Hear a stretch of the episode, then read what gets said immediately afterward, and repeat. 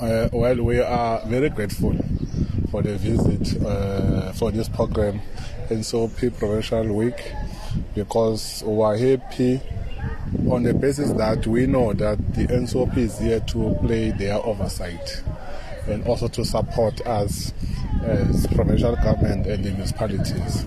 Hence, we ensure that we are developed a detailed uh, report for the state of local government in KwaZulu-Natal as we have presented it.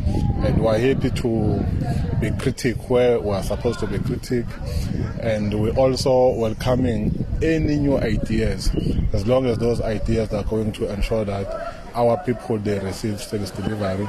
And we also comply with the regulations and acts that are governing the government at, at home. We are hoping that we will st- still going to have more visits to play an oversight because we know that as government of KwaZulu-Natal, we, we have structures like NCOP that they are playing their oversight uh, uh, role and we are very grateful about the visit. Thank you.